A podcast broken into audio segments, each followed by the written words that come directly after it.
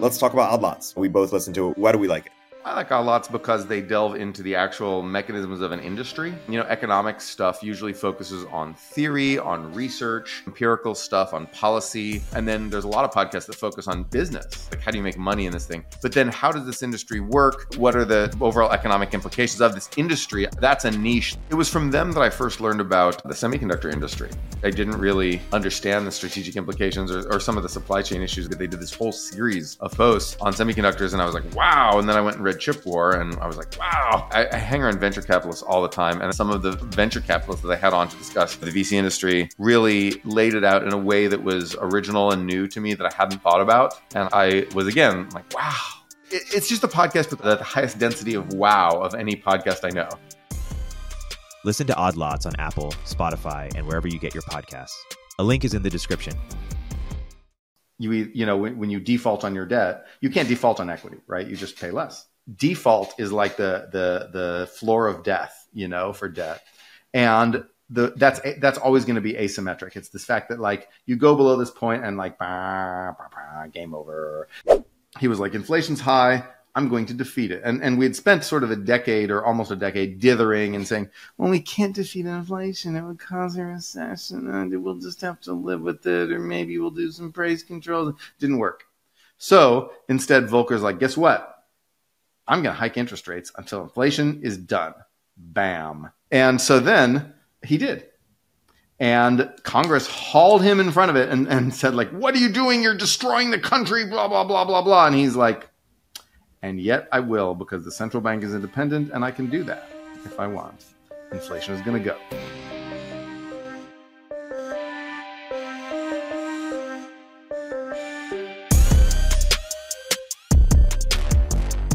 Welcome to Econ 102, where economist Noah Smith and I make sense of what's happening in the news, technology, business, and beyond through the lens of economics.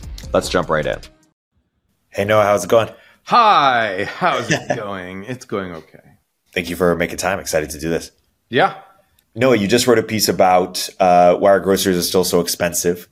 Um, and it touched on a bunch of topics that relates to inflation more broadly and I want to do a deep dive on it with you. Why don't you unpack some of the major uh, points you were trying to make in that piece, and then we could do a kind of deep dive on inflation more broadly. Well, yeah. So I think um, people realize that inflation is the biggest thing that makes people mad about the economy, uh, and so that's why people have been so negative. And so we're, you know, trying to say, well, what would make people less mad? And of course, if you have been reading Noahpinion, as all the listeners, of course, have, then you know that I think that basically we just have to wait. And in fact, there's some evidence showing that the impact of inflation uh, goes away with a you know a lag of one to two years uh, in terms of, or maybe two years uh, in terms of how um, how much it's in the top people's minds. And so there's a very obvious mechanism for how that works. You know, you go to the grocery store. Oh my God, the prices are so high. You go to the grocery store. Oh my God, the prices are so high. You go to the grocery store. Okay, they're the same as last time, but you don't really notice things that are the same right? You don't really notice when, when the inflation stops, when the rate of change goes to zero or goes down, right? You don't notice that the big changes are all are, are no longer coming because you only notice things when they happen. You don't notice things that don't happen, right? And so over time, you're like, oh, you know, actually, those big price changes were just a one-off. I, you know, a year or two later, you're like, I guess that was just that time. You know, now it's now it's uh, kind of chilled out. And so it takes people a while to sort of recognize that because they don't really, you know, people don't, normal people don't just sit there with their eyes glued to like the economic numbers like, you know, dorks like us do. That's the theory. And so it helps if the prices actually go back down because then you notice, wow, gas is so cheap this week. Wow, gas is so cheap this week. And it really rapidly forces you into this mentality of like things are getting cheaper.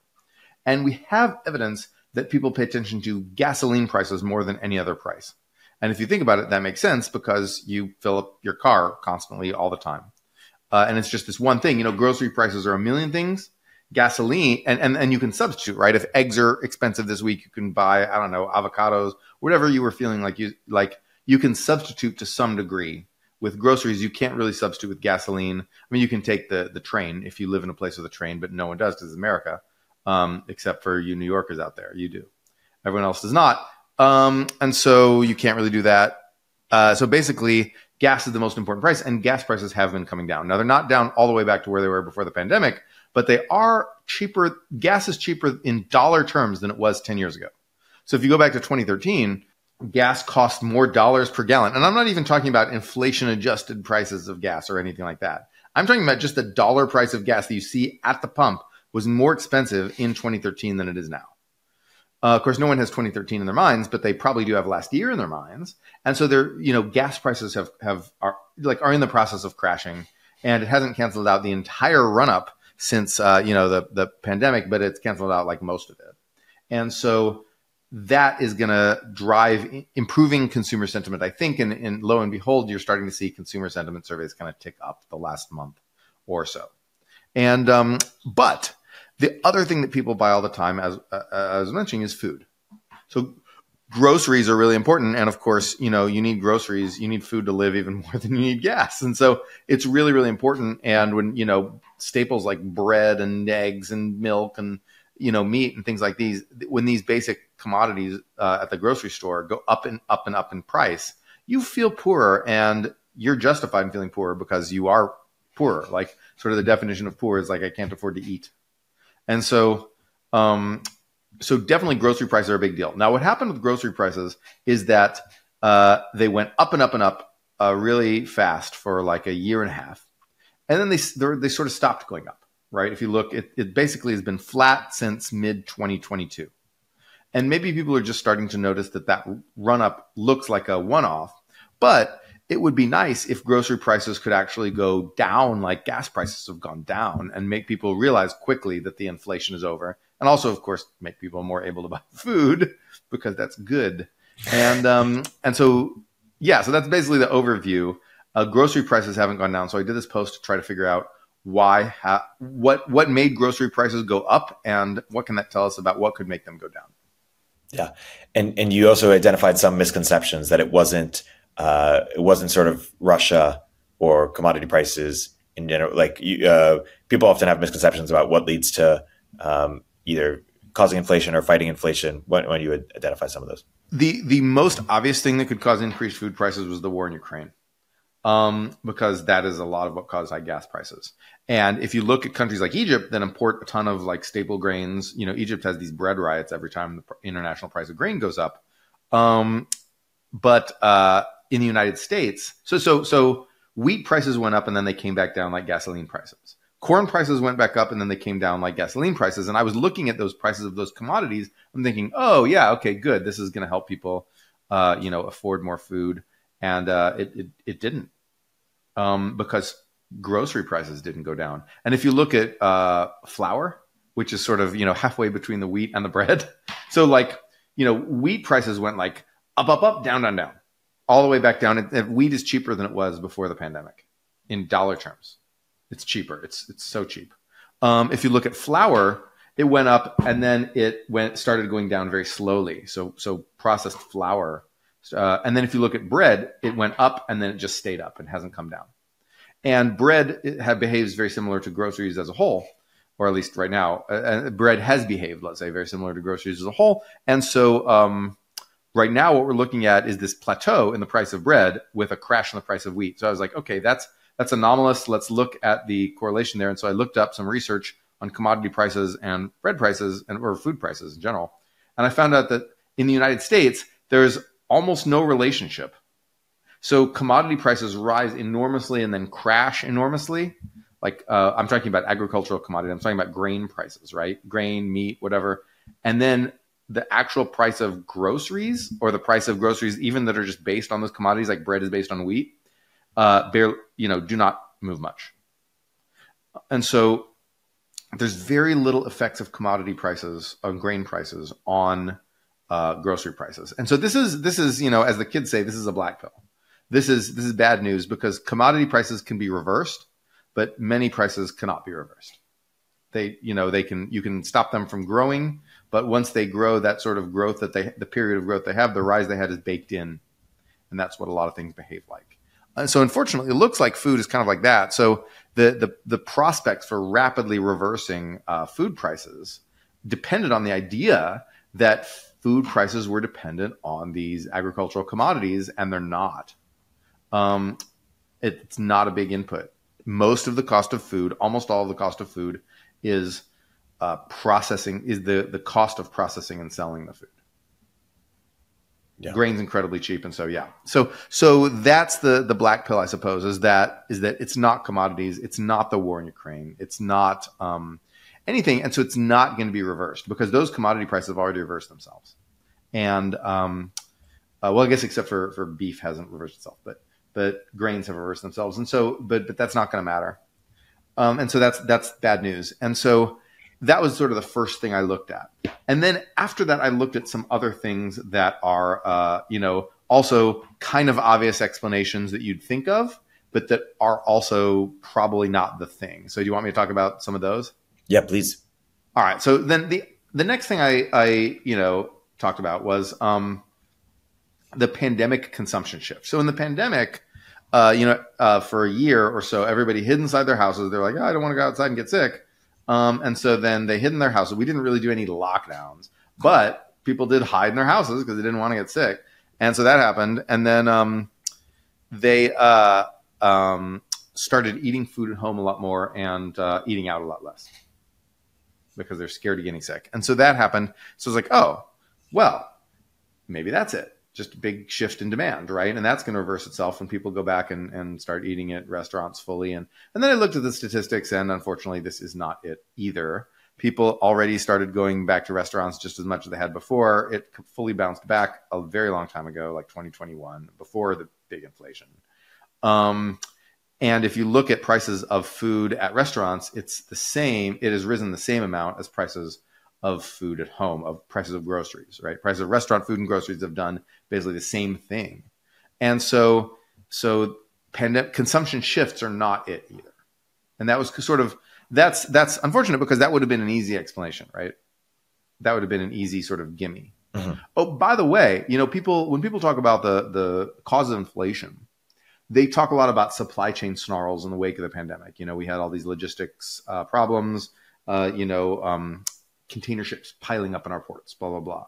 And then eventually that worked itself out. But when I look at uh, that, the, that would all the the thing we import for agriculture for for making food is just commodities. We'll import some like we we actually grow most of our own, but we do import some food, and so that would have been the mechanism by which supply chain snarls would have caused the food inflation, but it didn't um, because agriculture uh, agricultural commodities have basically very little to do with grocery prices, and so that's so it wasn't the supply chain snarls, it wasn't pandemic consumption shifts, it wasn't the war in Ukraine. And then um, one more thing that I looked at is um, is uh, rent. So you might think, okay, well, you know, rent has gone up, and um, and you know, agricultural businesses have to rent stuff, so maybe they're passing that cost on. Well, guess what? Commercial rent hasn't gone up because uh, you know, what with work from home and whatnot, uh, the price of a factory or an industrial building like that across America has been fairly flat. It's gone up like a tiny bit, but it's fairly flat and has under undershot overall inflation by quite a bit. So that's that's not it either. Um, and then and then finally, I looked at uh, greed, monopoly, power. So there's this idea uh, pushed by Elizabeth Warren and by a couple heterodox economists like Isabel Weber that um, inflation has basically allowed or prompted companies to squeeze their customers for bigger profit margins and increased monopoly power has allowed them to do this and blah blah blah. So they're basically you know the the companies are taking all the money and gouging you for food. Well no because uh, grocery stores it turns out make almost no profit at all. They make like a 1% profit margin uh, tell me what a software business with a one percent profit margin would would would VCs want to fund that business? Uh, no, that's that's not I guess, a fundable business. Yes. Well, also, I mean, probably they don't have any profits yet. But okay, but but uh, a, a, big company, a big tech company yeah. like a Microsoft at one percent profit margins, people would think it sucked. Yeah. But out here, Kroger and Safeway and all these companies, th- these people are making one percent profits, and so that you know they're not making any profit. So it's not, you know, if that's greed, that's incompetent greed, right? right. And so and also there's there's um, you know evidence that monopoly power has actually decreased in the grocery industry. Um, competition has increased. Um, margins have fallen. Blah blah blah. There, so anyway, this isn't it. Elizabeth Warren's making stuff up. She's wrong, uh, and so that's not it either. So the so greed, pandemic consumption shifts, uh, you know, rents, supply chain snarls, and the war in Ukraine. It's none of those things. It's none of those things. All right. It's not those things. And so, what is it? So, anyway, um, I, I feel like I've rattled on a bit. No, no. I mean, we're getting to the cliffhanger. let's, let's get into it. All right. You just want to sit back and let me like recite my. I, Hey, everybody. Erik here with a word from our sponsors. the next thing is wages. So if you look at the, you know, agriculture is a very intensive industry. So you you grow the crops, that takes a lot of labor. You pick the crops, that takes a lot of labor. You process the food, you know, meat packing and and whatnot. Uh, you know, milling grain and turning it into flour and blah blah blah blah blah. And then you actually make the bread. Someone bakes the bread, and then you put it in a plastic bag or a whatever, a, you know, paper box or whatever you do, and shrink wrap it. I don't know and then you send it to the grocery store and there's like you truck it all around and then you unload it from the truck and you put it in the store and then you sell it to people put a little price tag on it and then you check people out at the store and then that's done. That's that's the whole supply chain that i just described to you. Every piece of that supply chain is incredibly labor intensive all of this uses workers workers workers and workers get paid wages and so wages dominate the cost of groceries in america. Um, i wouldn't say so it's not all of the cost you know it's like it's like a large percent, but it's not it's not like the whole cost. But but but when you look at how wages in these industries have evolved or wages overall, grocery inflation is much higher. Grocery inflation is much higher than wages in these industries. It's likely that so so wages um, risen by about as much by about two thirds as much as grocery prices. Right. So so this this is probably part of the explanation. The wages of, of people in the food processing and retail industries uh, are a factor um, in in rising uh, in rising grocery costs, but they're not. They don't explain all of it, but they explain some of it. You know, probably. And then if you look at fuel, fuel's a big one. So remember, I said gas prices have gone down. Well, yes, they've come down, but they spent a really long time very high. Yep. And so that's actually so this is actually hopeful. This is the one um, you know hopeful sign uh, that we see is that that gas prices are actually a big input into food stuff because you you know you have to run the harvester and then you use gas to run like all the vehicles that transport the materials and then you know uh, also transport the pe- all those people to their jobs you know they're driving to their jobs. And then you have uh, you know trucks transport the stuff to the grocery store. So you've got a lot of gasoline uh, in these in these prices. Uh, you've got a bit of you know like um, bit of coal, whatever, bit of like you know for trains. I don't know, but but mostly we're talking gasoline for transportation, trucks and cars, and machines that use diesel, right? And so so that's a big part. So transport cost is like it's not like a hugely dominant thing, but it's like it's in there, it's substantial, and um, I don't remember exactly what what the percent of cost was. I don't know, twenty percent. I'm maybe making that up. I, I looked that up yesterday. So, but the point is that gas prices are now crashing, and they're they're not quite back down to pre-pandemic levels, but they're but they're kind of um, back down, uh, you know, to a large degree, and so that may actually decrease the price of groceries. So we've got the wage rise, we uh, which is not going away, nor uh, you know, nor should we necessarily want it to go away, um, because I would like agricultural workers to get paid a decent living wage, and uh, you know, how. What do you think? Should agricultural workers be paid a decent? Okay, sure. I'm not going to speak against them on, yeah. on, on, on, this podcast. I um, that that being said, okay, the, the, there's going to be a downward pressure on the wage of agricultural workers from the massive surge in uh, low skilled immigration that we've been receiving as a result of this asylum spamming thing that we talked about in the previous podcast. All these, uh, you know, asylum seekers, a lot of these people are going to go work in the ag industry because um, that's where you work in America if you don't have a lot of skills or language skills.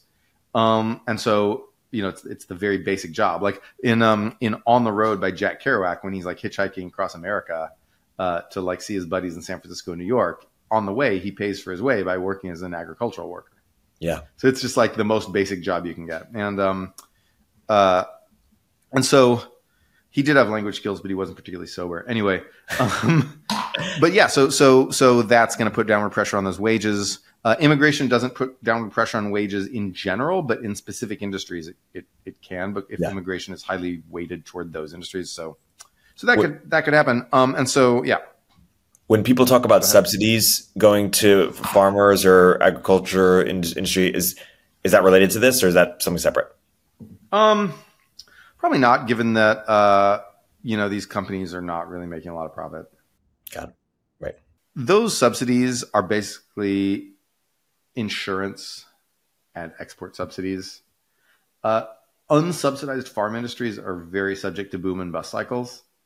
Like unsubsidized uh, farm industries are actually why you get like famines. Hmm. Uh, farm subsidies are not the most efficient way of doing that. So a, a you know a insurance program uh, with you know some sort of targeted like production incentives. There's there's ways that are more efficient than just throwing money, rain or shine, at the farm industry, but they're not like a lot more efficient. And so, uh, you know, we, we started farm subsidies as a as a depression fighting measure, so that we keep producing food. If you don't want grocery price spikes, do farm subsidies. So so our farm subsidies are actually much better than the way that Europe or Japan does it. They subsidize inefficiency while we actually subsidize giant agribusinesses. So we we say, oh, we're we'll protect on the family farm. A, you don't want to protect the family farm because the family farm is only efficient at a very low level of GDP. Uh, the family farm basically works if it's like a garden, but then the family farm of like a small farm, you know, with like our, our classic like you know guy with a tractor from the depression or whatever. That's th- those are terribly inefficient, and we got rid of them. Family farms are gone. We subsidize big agribusiness, and um, this is good. Uh, so farm subsidies are not like they they easily can turn into a bad thing. So ours are the least bad farm subsidies out there. America's farm subsidies, and they haven't. More importantly, they haven't changed. Right? We, it's not like we suddenly just dished out like a shit ton of farm subsidies in 2021 and early 2022. That didn't happen. Right? Like we were subsidizing farms in um, in the 2010s when like grocery prices actually fell. So here's here's another thing that's that's weird that's going on that I noticed. Uh, grocery prices lagged wages humongously in the 2010s. So from about 2015 through about 2019, um, grocery prices fell, and wages kept rising and rising. And the recent price rise has only served to catch grocery prices back up to what they would have been if they had risen during the 2010s in line with wages exactly. So basically, you can say that food prices just, you know, love Trump and hate Biden. But no, it has nothing to do with that. It's about some kind, it's about competitive structure. It's about the fact that like online retailers were coming on and creating a bunch of competition. And like now that competition sort of got shaken out in the pandemic and now the normal equilibrium is being restored, blah, blah, blah. That's the most likely explanation off the top of my head. You know, wave hands, blah, blah, blah. Make something up. But but the point is that that may be that's that's sort of a, another uh, you know pessimistic outlook is the idea that grocery prices had to catch up because they were so low for so long. That their costs were rising and that their their you know prices were not were actually falling.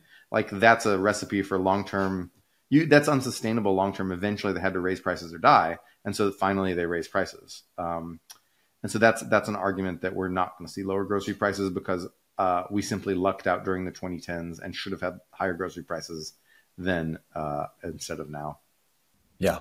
so there is that possibility That's a good overview. I, want to zoom out and do just a little bit of a, you know, true to the spirit of our name, you know, Econ 102 or maybe even 101 on, on inflation. By the way, when you when you whenever you say that's a good overview, that's my sign that I talk too long. I'm, No, no, I'm no. like, oh, I, I overviewed again. no, no, uh, the fan, the fans love it. Uh, that's what they come here for. Um, the um, Those are the last words in the Bible, by the way. That's a good overview. yeah, Um, exactly. Hey, everybody. Erik here with a word from our sponsors. Inflation. Why do we have inflation at all? You know, why, why is the Fed's mandate two two percent or, or or whatever it is? Is it because we have debts to pay? Is it because people need to feel a bit richer? Or why, why don't you give some of the context and historical overview for that development? Um, so we had inflation for a number of reasons. Basically, uh, three things happened. The first thing that happened was those supply chain snarls after the pandemic. The second thing that happened, well, it happened concurrently uh, or even before, was that we um, pumped the government pumped a crap ton of money into the economy, both by the you know classic printing money, but also by lending cheap money and also by having the government spend money. So we had a three pronged uh, way of pumping like butt tons of money into the economy. And then the third thing that happened was was um, uh, Putin invaded Ukraine and gas prices went up. Mm-hmm. Those are the reasons we got inflation. And exactly how much of each one was responsible for inflation is something that uh, you know sort of Fed researchers will argue about forever, and that uh, you know econ commentators will argue about slightly less expertly forever. You know, we're talking about aggregate supply and aggregate demand here, which some, maybe someday I should explain that, but on the podcast. But um, well, let's make that today. Supply, this today today is a 101 right. 102 day. Yeah, let's let's get into All it. All right. So so normally when we think about supply and demand, we think about just like oranges, you know, the supply and demand for oranges. Aggregate supply and aggregate demand are actually the supply and demand for just like everything you might sell or create in an economy. It's the supply and demand for everything. So you can say, okay, well, how can you, what can you buy besides everything? Like if you buy more of everything, what do you buy less of? And the answer is money. So aggregate supply is the supply of everything that isn't cash you know, it's the supply of oranges and back massages and computer chips and, and whatever, you know, um, but everything that's not just cash. And aggregate demand is the demand for everything that's not cash. That's what those are. And so things that increase aggregate demand are things that make people want more stuff and less cash. So for example, when you cut interest rates, you know, when you cut interest rates, I'm like, okay, this this cash sucks. I can't get interest payments on it. So I better get rid of it by buying real stuff. So then you want to buy more stuff. And then when you you know have the government spend money, it's it's um, uh, you know people just have all this excess cash sitting around and they're like, oh, got too much cash, I got to buy some stuff. And so you increase the aggregate demand by making people want more stuff and less cash. Aggregate supply, um, aggregate supply basically depends on um, just the cost of production across the whole economy. So aggregate supply is more like normal supply. Aggregate demand is a little bit different because it's demand because it has to do with cash. Aggregate supply, honestly, is just um, is just like the pr- economy's productive power. So, like you know, if uh, oil prices get cheaper, that increases aggregate supply because like oil is a critical input into a lot of things. Um, if uh, if we have a productivity boom, that increases aggregate supply, like a technology boom or or you know an improvement in our laws like that allows us to build more stuff, then those will create um, or, or, or trade, you know, opening up trade with a whole bunch of countries so that we can get those gains from trade. Those will create uh, those will create productivity booms, and so those will um, increase uh, aggregate supply. And so you can just think about aggregate supply and demand as just your typical like cross, you know. Uh, so if if um, if aggregate demand goes up, then we'll produce more stuff because people will be buying more stuff instead of holding cash. So we'll produce more stuff. But at the same time, it will uh, raise inflation because it'll, you know, make stuff more valuable relative to cash. Yeah. And so that's, you know, just like if the demand for oranges goes up, people will pay more for oranges. If the demand for aggregate goes up, people will pay more for aggregate. And that means inflation. Right. Right. When people pay more for everything, more cash for everything, that means inflation. So that's um so yeah, so that's that's what aggregate supply and demand is. Um, and so when the Fed cuts rates and when the Fed pumps money to the economy, when the Fed loans cheap money to everybody, this is an increase in aggregate demand. You're flooding the economy with cash. When the government does a big deficit financed stimulus, this is flooding the economy with cash, and that increases aggregate demand. And uh, and that's what we did during the pandemic, and that boosted the economy. It especially boosted the economy after the pandemic. You know, when people started spending again um, it really boosted the economy and it helped get us back to full employment very quickly, but it also caused inflation. So that was the positive aggregate demand shock was sort of us boosting ourselves to our feet really fast after this shock, this tremendous shock of the pandemic at a cost of accelerating inflation for a while. Um, and that was the aggregate demand shock. Now, the aggregate supply shocks, there were two of them. One of them was, well, logistics, right? We couldn't, um, we couldn't uh, import stuff because uh, suddenly we're buying all these goods instead of services, and, and the pandemic disrupted everything. And so, so that reduced aggregate supply. And then the war in Ukraine, which which increased gas prices temporarily, increased uh, oil prices temporarily, that um, reduced aggregate supply as well. So so we had a two negative supply shocks and one positive aggregate demand shock. Uh, demand shock. and those sort of all conspired to raise inflation. Mm-hmm. So, just for those listening at home, when we raise interest rates, that makes cash more valuable and thus reduces uh, aggregate demand. Exactly. Right.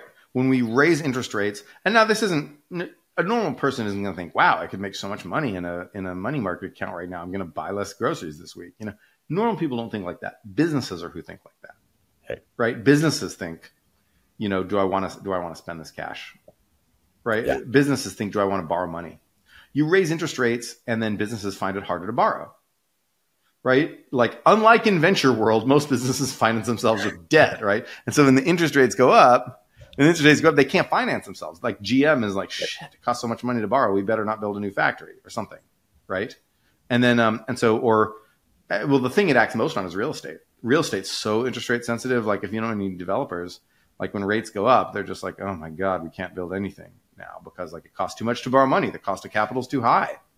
Right. And so, um, and so they don't, they don't buy things. And so that means that there's less investment, less borrowing means less investment, less spending, less employment, less payments to people, and that's going to filter through to less consumption. Um, you know, so less money in the economy uh, as a whole, and um, and that's just basically how that works. So it's all aggregate demand. Interest rate hikes really work through the business side primarily. Although what's funny is that in all the economic models, they uh, just assume it works through the consumer side, but it doesn't. They, they make that up. And so, yeah, that's why raising interest rates is uh, you know a measure to fight to fight inflation. Um, but I want to zoom out even for for someone who's new to some of these ideas and asking kind of the basic questions of like, you know, why do we have inflation at all in terms of um, you know we've had two percent inflation for I think on average for for some time. I, I believe that's the target is two percent inflation. Why, why, do we want yes. a mild form of inflation? Why, why don't we want deflation? Why don't you just give some of the sort of historical context for how this con- uh, sort of this goal developed. Right. Well, so so at, there used to be a time when people thought defla- either deflation was good or zero percent inflation was good, and then there were a bunch of arguments about whether or not this was good, and people sort of settled on the idea that low and stable inflation is actually good.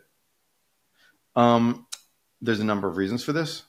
One reason is that so low and state so in when you have a positive rate of inflation you can cut people's wages without saying hi you have a wage cut so sometimes you know we don't like the idea of cutting wages but we also don't like the idea of laying people off and sometimes companies face a choice between cutting people's wages and laying people off we would rather they cut wages than lay people off in general and generally people would like that too uh, wage cuts are no fun. Layoffs are even less fun. So uh, if you have two percent inflation, you can um, you can simply give people flat salary, and then they're getting a real wage cut. And so it's very very culturally difficult to give people a wage cut in terms of headline, not actual dollar wages. Like to say, sorry, you're um, you know, of course, Silicon Valley solves this by having compensation in terms of stock, right? You're like, well, hey, I'm still giving you this number of shares. They're just worth a lot less. And they're like, hey, can I have a refresher? And you're like, oh, maybe. And then, you know, so that's how you cut wages in Silicon Valley. But most places do not have RSUs, right? Most people, or, or options or whatever. Most places have, uh, you know, just a check. And so if you're saying, hi, George, I'm sorry. You used to make $110,000 a year and now you make $90,000 a year. I'm sorry. And then like nobody likes that. And then like right. that it reduces morale. People get so upset. So so Japan handles this a different way, by the way. So what Japan does is it basically pays out bonuses. Interesting. Um, a large percent of compensation is bonus based hmm. in Japan. Japan has no problem cutting wages.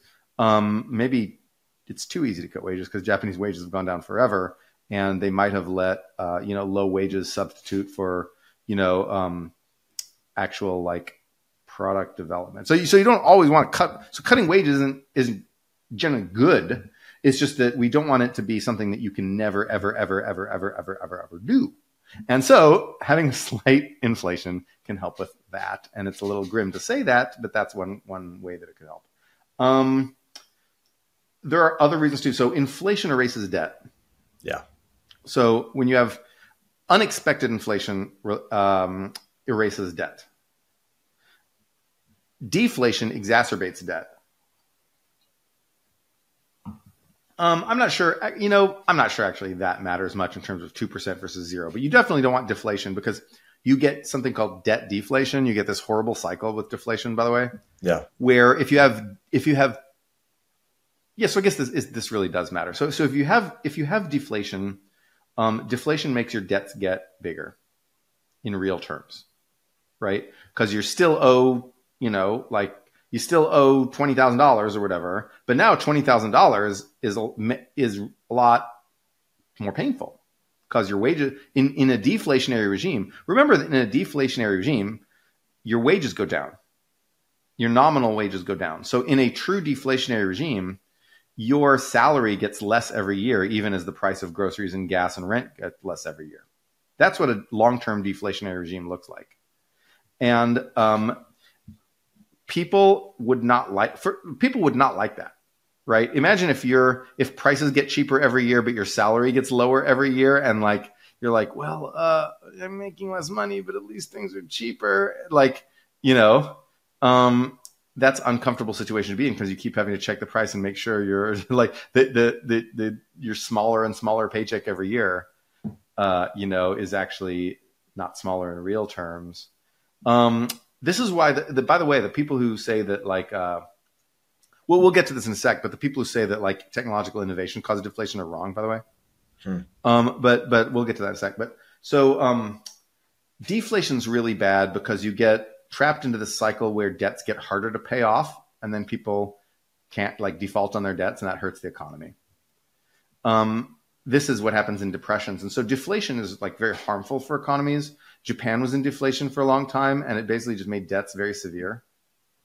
Uh, and so that's why they kept trying to get out of it. Um, it can really hurt the real economy a lot over time. So you don't want to have deflation and 0% inflation. If you just maintain perfect price stability, you're kind of balanced on the knife edge. Whereas as soon as you tip into deflation, you start getting more debt defaults, which give you more deflation and, and cause a recession and blah, blah, blah, um, as well as making everyone poorer. So so you you don't want that to happen. So so two percent inflation gives you a little bit of a cushion, right? With two percent inflation, you can have a recession that pushes inflation down by two percent without sending you into deflation. And deflation is asymmetrically dangerous because of the way we do debt. If everyone were equity financed, this wouldn't be a problem. The fact that everyone's debt finance makes this a problem because um, you you know when, when you default on your debt, you can't default on equity, right? You just pay less right? If you make less earnings, you pay less money to your shareholders or whatever. With debt, you can default. And default is asymmetric. When you do really, really well, your company doesn't. There's no like break point where your company suddenly like pays you a crap. Ton. You you suddenly pay a lot more money to the people you your bondholders, right? There's not well, okay. There, there's like convertible debt, so there is that. But um, but and there's there's options. There's other things, but but default is like the the the floor of death, you know, for debt. And the that's that's always going to be asymmetric. It's this fact that like you go below this point and like bah, bah, bah, game over, and so that's that's how debt works. And um, that was that's that's going to be the opening. Yeah, opening, totally. Opener. The bom bom bom. you know, like yeah. when you when you touch the floor of death in like like Portal or some game. Yeah, yeah, video game. God, I'm old. Um, God, what do kids play even now? oh man, do you know, know? you know video games kids play? Can we just be like old and like say we don't know what kids are doing now? Because like they used to play like like um Halo. I don't know Fallout or like League of Legends, but like what do they play now? It's it's been they used like to play Minecraft. Twenty years since I uh, was an active video video gamer, but uh, now kids just go on TikTok and like support Hamas or whatever. yeah, and get depressed. Apparently, uh, you know, like uh, Instagram. Depressed. Yeah. depressed Hamas supporters are our children. Great. Yeah. Ugh, let's just start a nuclear war. Um, anyway, yeah. So deflation sucks. Nobody likes deflation, and if, low inflation gives us a little bit of cushion. You mentioned uh, technological innovation doesn't cause deflation or isn't deflationary. Why, why is that? So, um, in the short term, it, it, it can be for reasons that are boring and I won't go into. In the long term, uh, it raises supply and demand. Hmm. In the long term, technological innovation raises supply, but then that you know it also raises people's incomes, which raises demand as well. Um, it doesn't fundamentally change the um, the price of stuff relative to cash. Well, let me say that it all depends on on whether the the central bank accommodates the the technological innovation. So, if suppose you you didn't have, um, so let, us think of a really cool thing that we could invent. What's what's a cool gizmo that we could have that we don't have today? Like a flame. I don't know Neuralink. What like what? Flamethrower. Yeah. So suppose that we get flamethrowers. By the way, uh, as a side note, the, the law that banned flamethrowers in the 2010s, because we they were legal before, the law that banned flamethrowers was called the Flamethrowers Really Act. That's funny. And if you look this up, it's the Flamethrowers Really Act. like, flamethrowers? Really? Wow. Um, so, anyway, uh, flamethrowers were legal. They're sadly not now. You can't it's no longer legal to build your own like flamethrower and like blast shit in your backyard. The glory days of America are over. Started nuclear war. anyway, um, so then freedom is gone, man. We were land exactly, free with flamethrowers. All right, so suppose someone invents a really cool flame. Let's let's say like a little um, flamethrower ring you can put this yes. ring on. Um, well, I have this friend in, in fintech, and for the longest time, her Facebook photo was a GIF of her on a boat in a bikini with a flamethrower attached to her arm, blasting a giant cloud of fire. And it was the most metal thing I have ever seen. And unfortunately, Facebook made it impossible to have GIFs as your profile pic. So, oh, no. so I need to see if she still has that gift saved because it is just like it is it's just like you know it looks like some sort of comic book like yeah yeah that's pretty cool um anyway Suppose we invent the flamethrower ring where you can just blast people with fire. Um, and then everyone needs one, right? Everyone wants one. So this is technological innovation, right? And so now people need more cash to buy this other thing. You know, it used to be that you bought a washing machine and like a little, you know, like um, Oura ring or, you know, and like pillows and rabbit food and whatever you bought. Now you're buying all of those plus a flamethrower ring. So you need more cash. Mm-hmm. The Fed is happy to help you with this, and the Fed will give you the extra cash you need to buy your yearly flamethrower ring. But the Fed is not the only actor who can do this. So banks can also do this. So what what is not commonly appreciated is that the Fed um, affects the money supply, but does not control the money supply. It, the Fed is only one of the people who affects the money supply. Um, banks, by lending, by by just doing more lending actually increase the money supply. And there's a little like toy explanation we have called the money multiplier, which explains like how many times banks will like do fractional reserve lending. That's not what they really do. Really, they just you know they have a certain amount of reserves and they lend a certain amount of money. But basically, when a bank lends you money, you're you're like, "Hi, bank, can I borrow some money? I need money for my world destroying laser. I mean, I mean my my you know SaaS startup. And then so you go to the bank and you borrow this money, and then you're like, and then the bank, uh, how does the bank lend you the money? The bank creates a little file and says Erik Torenberg now has, you know, uh, um, five hundred thousand dollars for his giant laser. Right? Where'd that five thousand dollars come from? You just wrote it down. That's called printing money. Banks print money. We have laws that limit the amount of money banks are allowed to produce produce. So banks can't print infinite money, um, but they can create quite a lot of money. And when the Fed does monetary policy, it does it does so by affecting how much by doing things that affect how much money banks are want to create or trying to do that anyway. So so the banks are out there creating money.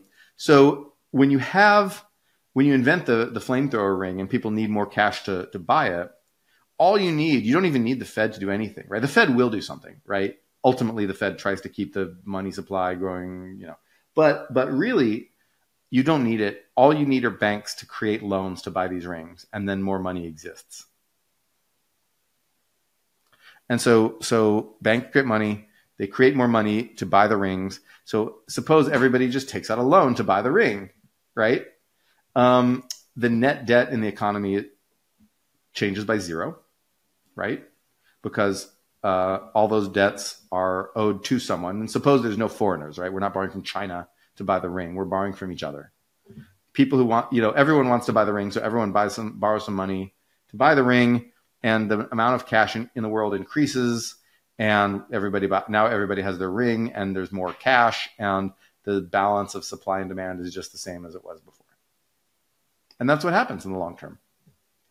So the idea that um, the idea that technology, new technology, pushes prices down um, it would, except that we create more cash to buy those things, and that pushes prices up, and eventually it all evens out, which is good because remember that that world of deflation would suck because you'd see your paycheck shrink every month.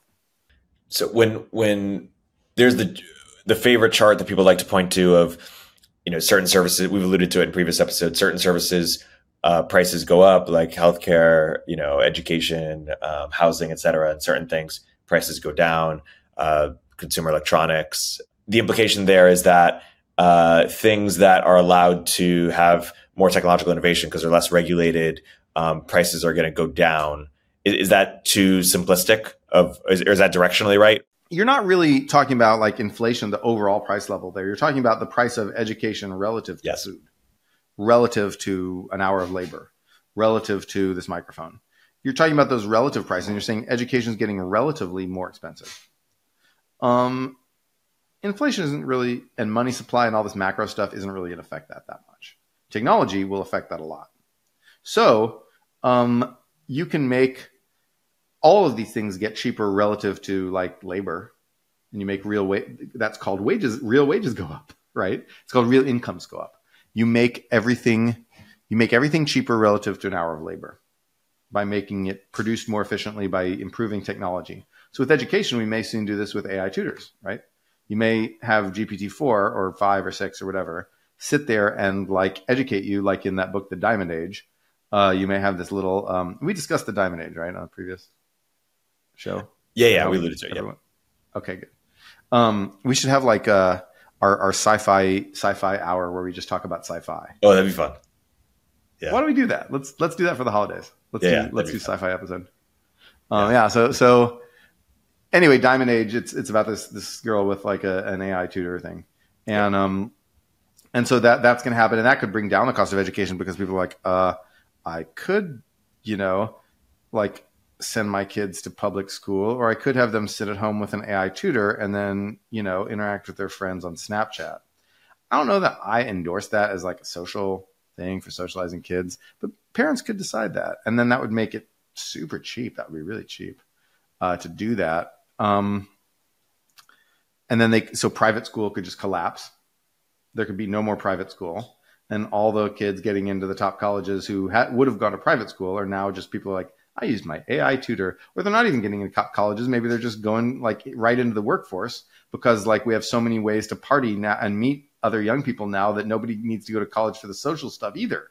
So maybe the whole world has become like a young people college. Maybe college is just become like the whole world of young people now, and, and Twitter is our dorm room, stupid dorm room discussions, and uh, and that's what everybody that's what everybody does. So so so there's all these speculation about how these things change, but um, ultimately, what technology does is it changes it it makes real incomes go up. It it makes things cheaper n- like not in the sense of like inflation going down, but in the sense of everything becomes cheaper relative to the price of an hour of labor.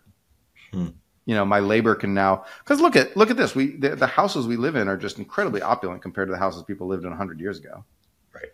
Even if you live in pricey San Francisco, um, but especially if you live in like you know Texas.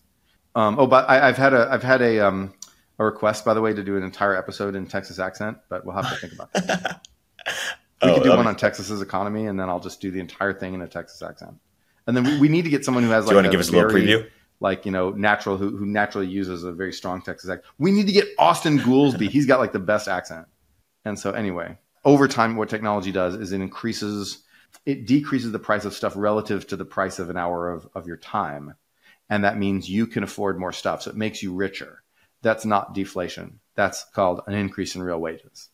Deflation is a macro thing where your wage goes down and prices go down at the same time, right?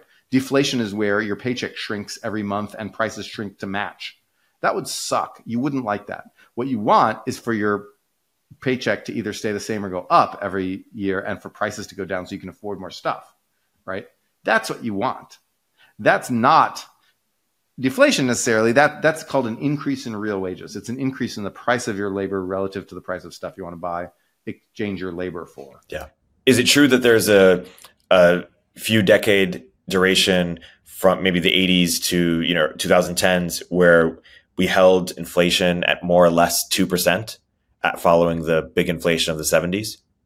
Yes, although that if you look at um, historical inflation, it didn't actually go to 2% until like the late 90s, I think. So then um, uh, um, let me look let me look at exactly when that went. But yes, so there were there was a long time um, where we we basically did that. Um, how, how, did we get so good at that, and what what changed? Well, okay, so when did we exactly get to two percent? It was really nineteen. It was really like the the early nineties when we got. It was really like nineteen ninety two or three when we got there. Um, inflation was in 1990. Inflation was five point four percent. Yep. So like we were still on a little bit of a rocky roller coaster in the 1980s but uh, by the 90s it had really uh, cooled down.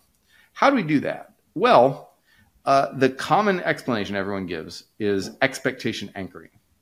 So in the 70s we had high inflation, and then Jimmy Carter hired this guy named Paul Volcker, very tall man. I met him once; he's dead now, unfortunately. Mm. Um, very tall guy. Uh, you know, just like smoked, chomped a cigar, and like you know, uh, he was like, inflation's high I'm going to defeat it. And and we had spent sort of a decade or almost a decade dithering and saying, well, we can't defeat inflation. It would cause a recession. And we'll just have to live with it, or maybe we'll do some price controls. Didn't work. So instead, Volcker's like, guess what? I'm going to hike interest rates until inflation is done. Bam. And so then he did. And Congress hauled him in front of it and, and said, like, what are you doing? You're destroying the country, blah, blah, blah, blah, blah. And he's like, and yet I will because the central bank is independent and I can do that if I want. Inflation is going to go. So he just did. He just hiked interest rates and hiked them, hiked them, hiked them, and inflation went fell off a cliff, and we had two steep recessions. The first recession uh, probably made Jimmy Carter lose the 1980 election. Very painful. The second recession was incredibly painful. That was during Reagan. Incredibly painful. And just during like the first year of Reagan's uh, presidency and just completely clobbered the country. And like, you know, that was when the Rust Belt really happened. And that was when you got like, you know, Bruce Springsteen, blue collar blues and all that stuff and like the devastation of all this stuff. This was all during that recession and it never really came back. It wasn't China. I mean, China hurt more. China did more stuff, but China didn't cause the Rust Belt. Um, the Rust Belt really began when we had that recession, but inflation went down a lot as a result of that. That was sort of your old fashioned Keynesian sort of inflation crush. You actually, the way they killed inflation was by uh, actually making people poor until people couldn't afford to buy things because they were all out of work and they couldn't afford to buy things. And so companies had to cut their prices. And that was that. That was tough and hard and mean. But after that, after that pain, we had decades where we didn't have to do that ever again because the fact that Volcker had done that made people know that the Fed would do that again. Hmm. And the fact that Volcker's successors, you know, Alan Greenspan, um, Ben Bernanke, Janet Yellen, um, the, you know, his success, by the way, they all kept getting uh, shorter and shorter. So, so, you know, Volcker, uh, Greenspan, Bernanke, uh, Yellen. Yeah. We should do a whole um, so, episode so on the Fed. As they, yeah, as the Fed chairs got shorter, the the interest rates also went down. The height there's a correlation between the two. And uh, but notice that from Yellen to Powell was a big step up. So Powell raised interest rates. So the correlation is the, the, is unbroken. it's really a predictor. So let's if you want to cut interest rates, just nominate someone short. Um, short kings. It, short kings. It'll be hard to find someone shorter than Janet Yellen. She's a real. Yeah. Um, so that means interest rates are getting getting higher for the rest of the rest of the decade if we can't find. Uh... Well, no, I mean Powell's like he's like medium height. Okay. so, but anyway, um, no, that's made up. Anyway, so so the point is that for during the 90s and um, you know during the 90s and during the 2000s and during the 2010s everybody thought if inflation gets high we will Volcker it we will crush it you know we'll do what we did before and everyone just believed that and when you know if you believed so so suppose that like you were sta- someone told you to like walk along a line right? And they said if you go to the right or the left i'm going to hit you with this this stick. And you're like uh you won't hit me with that stick. And then you like go to the left and then someone's like whap whap whap. And they're like ow! And then you go back on the line and then you go to the right and someone's like whap whap whap. And then you go ah and go back on the line right? And then finally you learn there's the person's there with the stick and after that they don't have to hit you you've learned and so the economy didn't have to be hit again. It had learned. And so people knew that the Fed would do what it took. This is called expectation anchoring in economics. People knew that the Fed would do what it took, whatever it took, to keep inflation around 2%. Um, and during the during the Great Recession, there was uh, it actually let inflation get a little lower than two percent, and people started complaining that two percent was a ceiling rather than a target, and so you may have had some like erosion of the expectations anchor, and we can talk about that. But basically, the story is that for decades, nobody was willing to cha- to raise their prices because they knew that if enough people did that, the Fed would whack them down, and they'd have to just cut their prices again. So, anticipating that there would be no price hikes, nobody hiked prices more than like 2% a year. Well, some people liked it more, some people liked it less, but on average, uh, people knew that the Fed um, meant business. And so the best one one explanation for the inflation after COVID is that um, COVID was such an emergency, and the Fed just pushed so much money into the economy that people sort of and and also the memory of Volcker had faded. Like the people who were like managing money or managing businesses in 1981 were like retired or dead. You know, and so so that that institutional memory had gone away, and so that now people like thought, oh my gosh, the Fed is really super easy. And then in in 2021, the Fed did not raise interest rates, even as inflation from you know pandemic supply chain stuff and from all the money the Fed had pushed into the economy and from all the money that government had spent, you know, was just coursing through the economy, causing all this inflation with demand and supply shocks even with all this stuff, the Fed didn't uh, hike interest rates during 2021. So because they thought it was transitory inflation. Yes, and because they were scared, because they were more scared of unemployment than they were scared than they were of inflation, because inflation was this distant memory, um, this like this ancient monster that like you know many people were like this monster shall break its bounds and come back to our world someday soon. This monster will come back, and they're like, ha ha ha, that's just an old fairy tale, ha ha ha, like in all the books, right? And then so of course the monster then the monster's like, hmm, I guess I'll come back now. Rah. And so um, so inflation came back and you started to see long-term inflation expectations, five-year inflation expectations, even 10-year rise, rise, rise, rise, rise. Inflation expectations looked like they were starting to become de-anchored. At that point, the Fed freaked out. And the Fed was like, okay, so we're losing the credibility we built up during Volcker we're squandering this great inheritance we got from Volcker.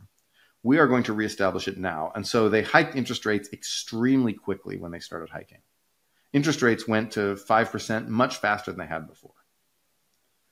So the Fed, once it started moving, once expectations moved, the Fed got scared. And once the Fed got scared, it hauled ass. And it hiked interest rates really fast. And you saw those expectations go right back down. So that sort of incipient doubt about whether or not the Fed was still the Volcker Fed died quickly. We reestablished anchored inflation expectations um, with rapid action. And that was good. That was a huge success by Powell. Powell really saved our macroeconomy. When he did that, he waited too long to do it. Um, but when he did it, he did it quick. And he reestablished those expectations, those long term expectations. And, and at, when when I saw those expectations get re-anchored, I thought inflation will will now follow. Actual inflation is not going to be way above expectations for like forever and ever and ever. Because those expectations, by the way, are not simply surveys, right? There's not like going around to business people asking, "What do you think inflation will be?" It's um, it's actually uh, traders betting in the market on what inflation is going to be. And if they are wrong about that bet, they lose enormous amounts of money. And so, of course, they read the news, they talk to business people, they have models, whatever, right?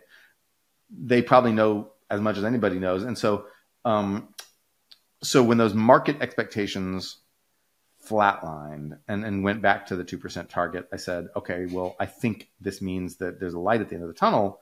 We're going to beat inflation. And we did. And uh, actual inflation did end up falling. The expectations were not, did, do not appear wrong. Uh, actual inflation's come back down. And so what we did was we were almost about we were about to lose the inheritance of Volcker. We were about to lose the this expectation anchor that we had built up over decades. And we acted and the, the Fed let in 2021 the Fed made a mistake by letting uh, inflation go on too long without raising rates. That mistake manifested in the form of rising long-term expectations, de-anchored, we could say. And then the Fed rectified its mistake very quickly and corrected course and then started doing the right thing and inflation came down. And note that there has not been a big rise in unemployment. There was a small rise in unemployment in the early, you know, in, in early 2022. It looked like we were in going to have like a mild recession then. Uh, we ended up not because oil prices came down. But the point is that the Fed, the Fed achieved a soft landing. You know, it, it brought inflation down without creaming the economy like Volcker had done. And obviously, falling oil prices helped that, and the end of the pandemic supply chain snarls helped that. But expectations were really important. Reestablishing those those those anchored long-term inflationary expectations by taking quick action to reassure the country that this was still like basically Volcker time.